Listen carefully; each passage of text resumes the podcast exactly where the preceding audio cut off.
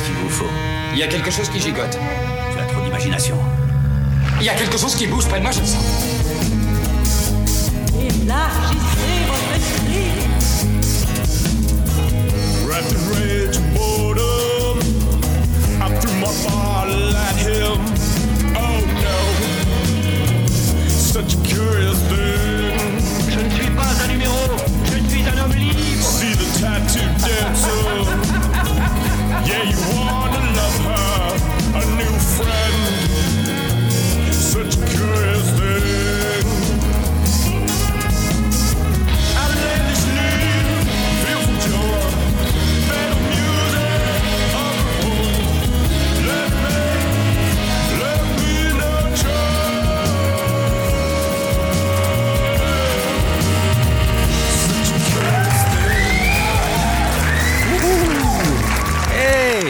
Bonjour, ça me fait extrêmement plaisir d'être avec vous encore une fois cette semaine, chers auditeurs. Mon nom est PL Gilbertini. Et bienvenue au 36e épisode de Choses Curieuses, votre podcast hebdomadaire d'anecdotes saugrenues. Savez-vous comment on appelle ça, euh, un éléphant qui naît prématurément? Un éléphanto.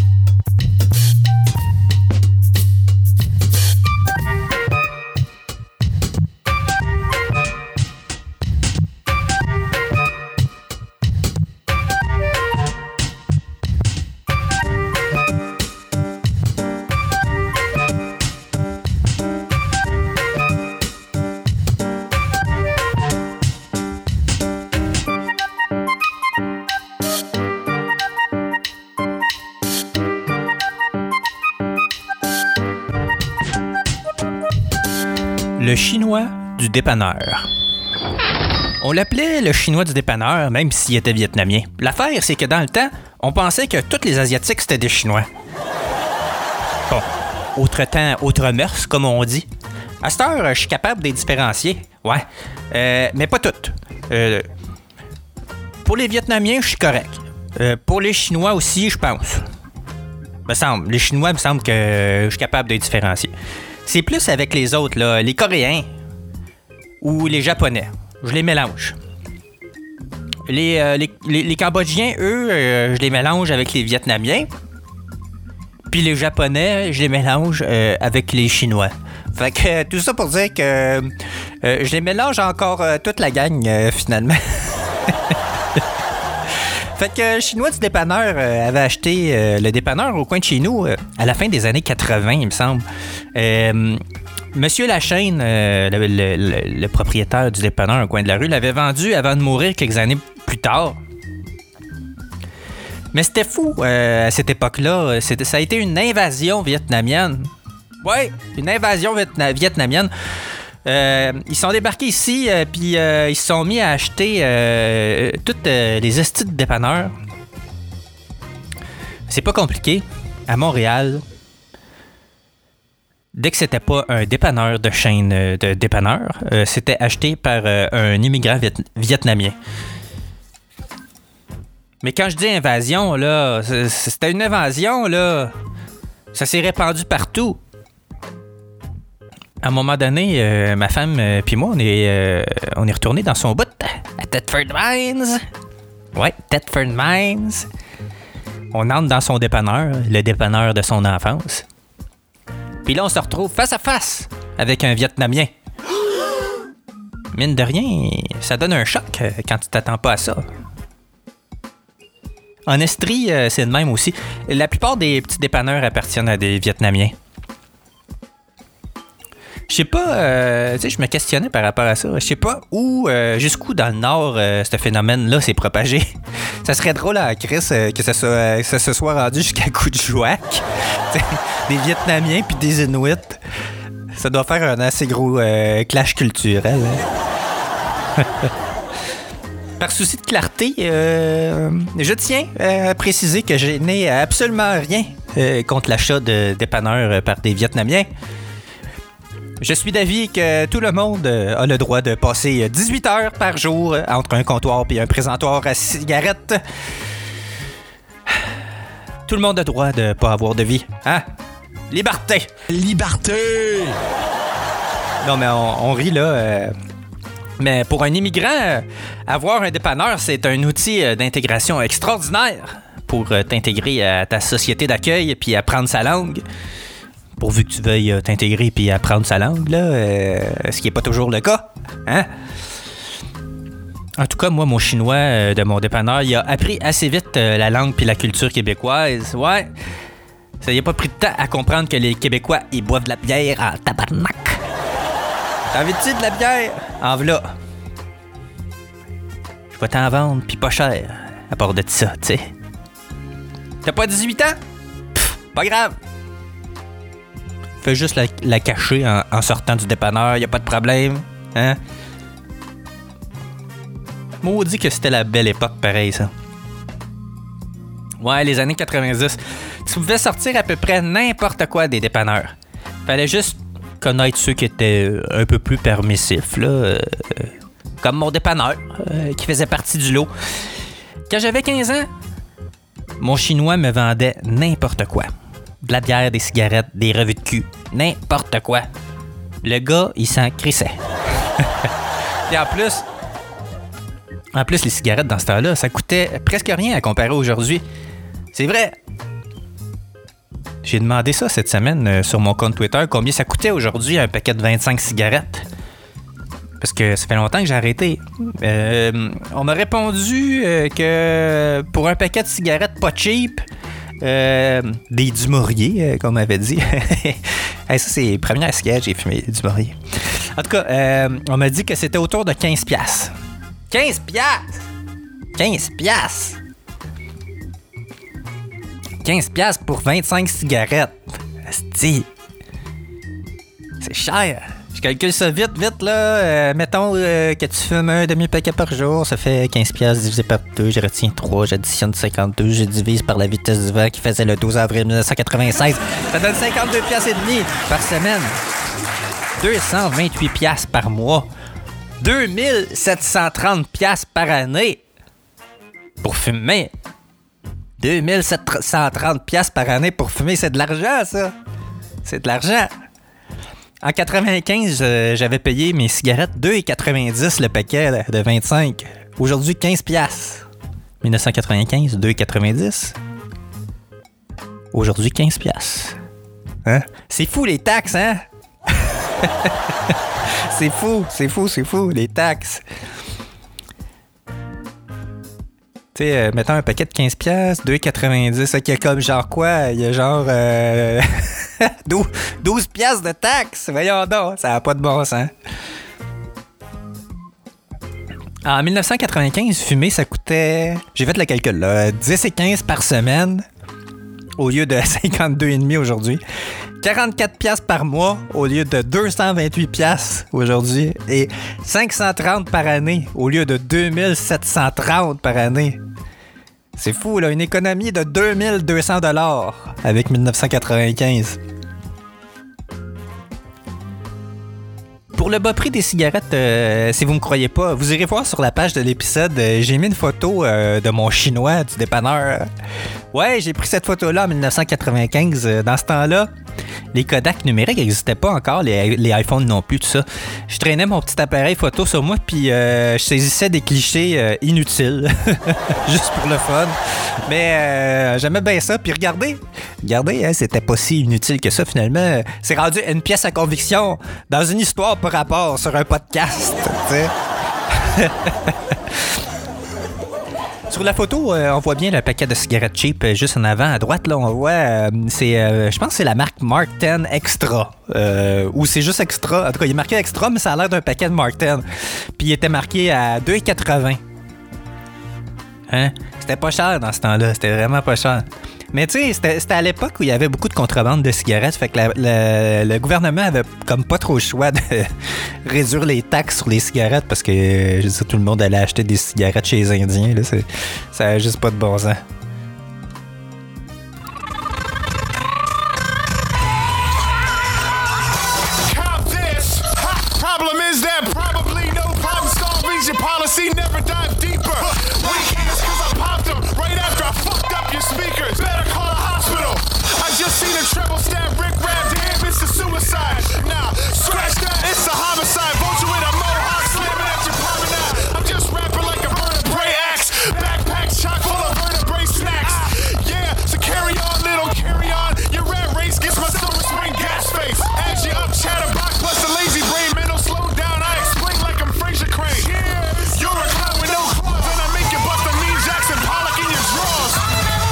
J'ai fini par lui demander son nom euh, à mon chinois du dépanneur.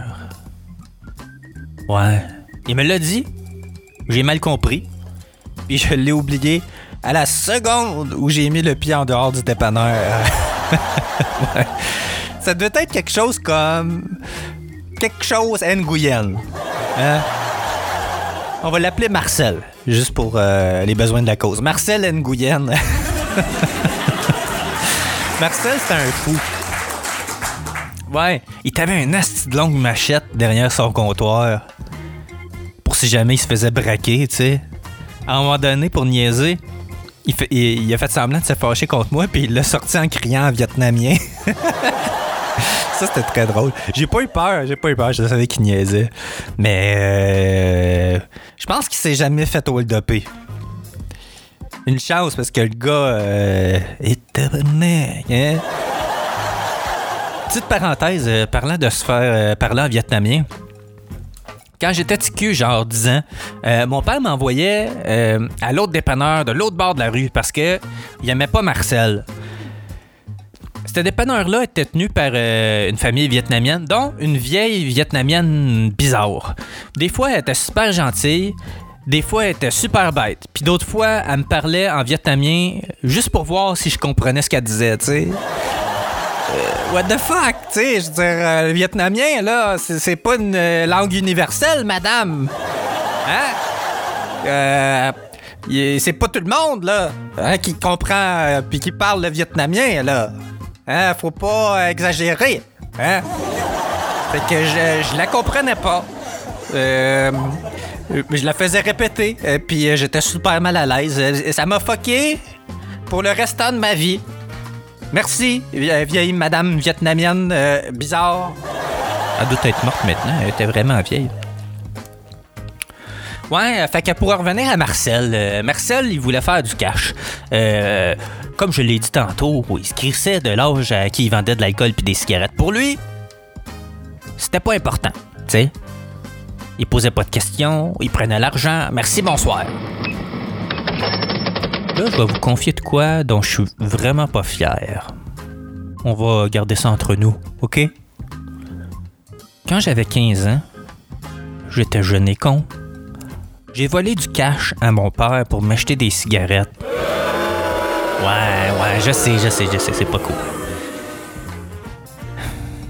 J'aurais pas dû, j'aurais pas dû. Je me suis excusé euh, à mon père plusieurs années plus tard. euh, il m'a pardonné, mais je regrette quand même d'avoir fait ça.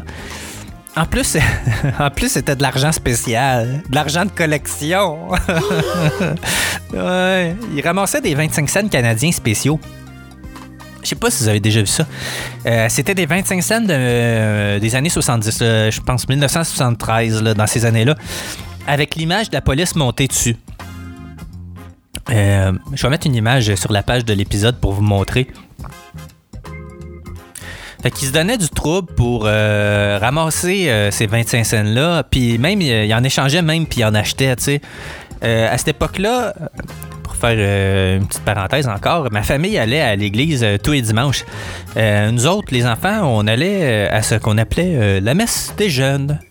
C'était euh, un genre de pré-messe euh, dans le sous-sol de l'église euh, pour les jeunes. un- tu sais, un peu comme dans, dans Les Simpsons avec Bart Simpson puis Lisa là, quand ils vont avec les autres kids avec le révérend Lovejoy. Ça ressemblait un peu à ça. Fait que on, on- passait un genre de pré-messe là, puis on allait rejoindre la, grand-messe à 10h le dimanche matin. Fait qu'on s'impliquait à l'église, on connaissait du monde. Fait que ça a donné l'opportunité à mon père de recueillir tous les 25 cents spéciaux qui étaient euh, ramassés à la quête. Tu sais, les, les gens donnaient de l'argent à la quête, là, puis c'est ça. Fait que... euh, c'est surprenant à quel point il y en avait beaucoup, euh, des 25 cents de même, qui étaient donnés. Hein? Fait que lui, il les collectionnait puis il les, accumulait dans une énorme bouteille en verre dans le sous-sol chez nous avec euh, l'intention euh, de les vérifier un par un pour trouver euh, ceux qui valent cher. Parce que, eh oui, parce qu'il existe des pièces de monnaie dans cette collection-là qui sont vraiment rares puis qui valent de l'argent quand même.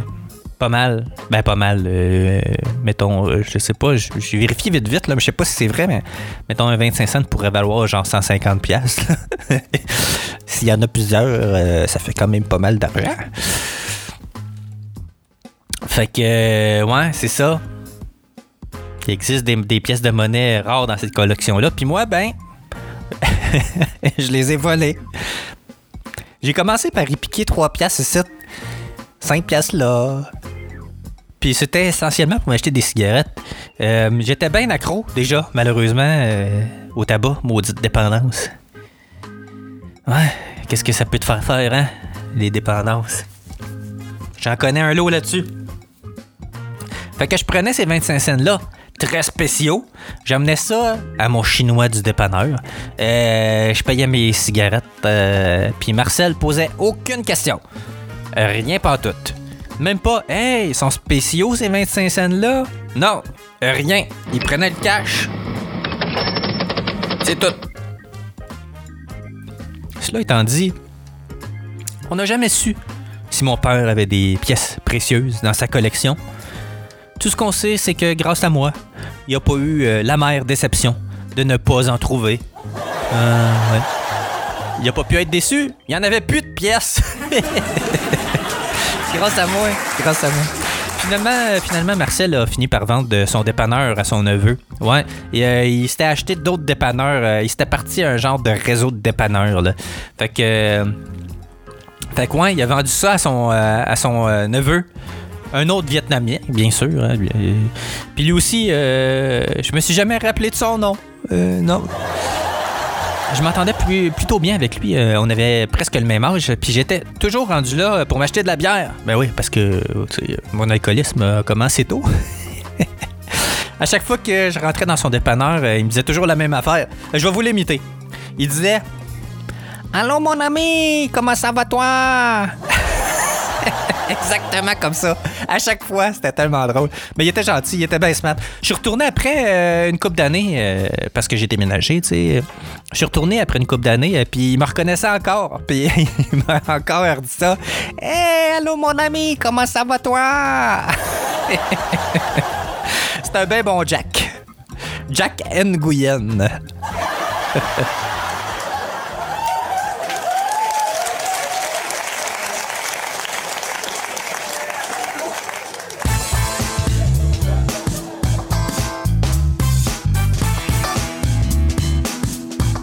Des films. Des séries. Voici la chronique cinéma. Ben oui, c'est la chronique cinéma. Encore une fois cette semaine. J'ai été voir au début de cette semaine euh, le film La femme de mon frère de Monia Chokri. Euh, ben, par souci de précision, euh, c'est une amie à Xavier Dolan. euh, dans la même gang. Elle a joué dans au moins un de ses films que je me rappelle. Euh, bon, je dois dire d'emblée, ce titre est un énorme mensonge. Ce film aurait dû s'appeler La blonde de mon frère et non pas La femme de mon frère parce qu'ils sont pas mariés puis ils sont loin de l'être. je vous laisse écouter euh, une partie de la bande-annonce puis on se reparle euh, de l'autre bord.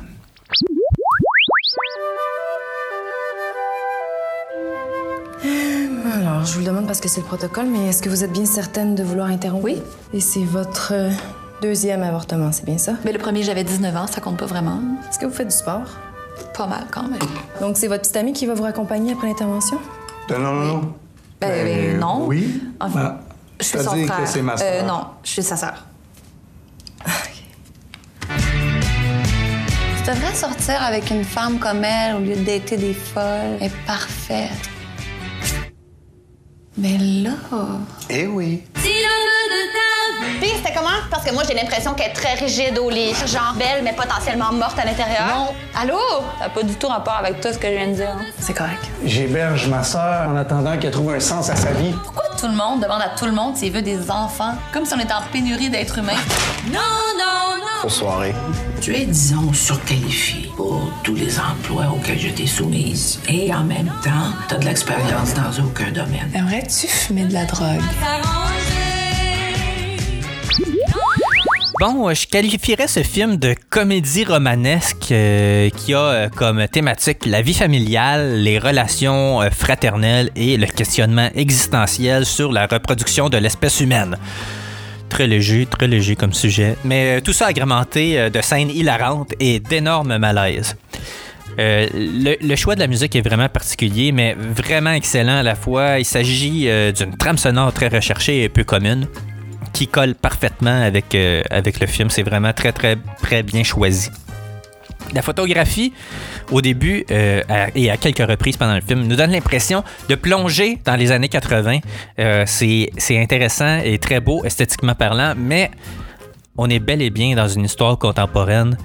Euh, C'était peut-être la signature visuelle de Monia Chokri. Qui sait? C'était le premier film de cet auteur que je voyais. Faudrait voir si ce style photographique se répétera dans les prochains films. Euh, Il y a toute une belle euh, brochette de comédiens dans ce film-là. C'est vraiment surprenant. Évidemment, il y a Anne-Elisabeth Bossé et Patrick Yvon dans les rôles principaux qui sont vraiment excellents. Euh, il y a aussi Evelyne Brochu et Magali Lépine-Blondeau qui sont aussi excellentes les deux.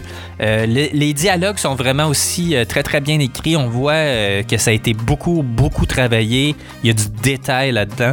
Euh, J'ai dénoté euh, un énorme un énorme souci du détail dans, cette écriture et euh, je crois que c'est ça qui est venu rajouter beaucoup de réalisme aux échanges entre les personnages. Par contre, il y a des références dans ce film à des écrivains. Il me semble que c'était des écrivains dont le spectateur moyen n'a jamais entendu parler de sa vie. Euh, je pense qu'il aurait pu zapper ça. J'ai trouvé ça un peu prétentieux et inutile d'ajouter ça dans, dans les dialogues. Je trouvais que c'était un peu comme flasher le fait que tu as de la culture. euh, euh, j'ai trouvé ça vraiment prétentieux. C'était inutile. C'était inutile. L'histoire, ben, comme tout bon film d'auteur, on sait, on sait pas trop où tout ça s'en va. Mais ils réussissent avec brio à nous garder euh, bien attachés, du moins pour la première moitié du film. Euh, concernant la seconde moitié, euh, il y a une petite longueur qui s'installe. On a, hâte d'arriver à la conclusion. D'ailleurs, la conclusion, parlons-en. Ça se termine sur une scène muette à l'extérieur avec des personnes qu'on a vraiment pas vues pendant le film. Sur le coup, j'ai pas saisi la symbolique parce que c'est de ça qu'il s'agit. C'est une symbolique. là. Il faut que tu comprennes, tu cherches le sens de ce que ça veut dire. Moi, j'aime pas trop quand des films se terminent comme ça où ah bon, il faut que tu devines ce que l'auteur voulait te faire penser. là. Je- j'ai de la misère un peu avec ça. Je, je cherchais, je cherchais pour finalement comprendre, rendu à l'extérieur du cinéma, ce qu'il voulait dire. Mais je vous le dis pas. vous irez voir le film. Ça reste tout de même, ça reste tout de même un excellent film. Euh, si vous aimez euh, Anne-Elisabeth Bossé, vous allez sûrement adorer ce film et rire vraiment, vraiment très fort. Ma note 15 popcorn. Yeah, baby! Eh bien, c'est déjà tout pour euh, cette euh, semaine, chers auditeurs. Si vous avez des questions, des commentaires ou si vous voulez me raconter des choses curieuses, écrivez-moi à pl.chosescurieuses.com. Allez euh, aimer ma page Facebook, Twitter ou Instagram. Puis, ce serait très apprécié. Allez me noter sur iTunes, s'il vous plaît. 5 étoiles, une petite critique positive. Ça fait son effet. Vous pouvez aussi euh, me faire un petit don euh, pour me soutenir en allant sur euh, chosescurieuses.com. En haut à droite, il y a un petit bouton PayPal. Vous donnez ce que vous voulez. Vous pouvez euh, partager les épisodes sur les réseaux sociaux. Toute la musique diffusée pendant l'épisode est affichée sur la page du, du site web, sur la page de l'épisode du site web. L'épisode en cours? Oui, c'est ça. OK. La semaine prochaine, je vous parle de mon prof d'art plastique. Oui, il y a des profs comme ça qui nous marquent. Fait que je vais vous parler de mon prof d'art plastique. La semaine prochaine, ça va être très intéressant. Il y a des choses à dire là-dessus. Et c'est sûr, il y a toujours euh, quelques petites anecdotes drôles par rapport à ça. Euh, Puis, euh, petit point en terminant, la saison achève. La saison achève. Je vais prendre probablement quelques semaines de congé cet été. Je vous dis pour vous préparer mentalement. Peut-être que l'épisode de la semaine prochaine va être le dernier de la saison. C'est un rendez-vous donc la semaine prochaine pour une autre chose curieuse. Et n'oubliez pas, la vie est une aventure. you.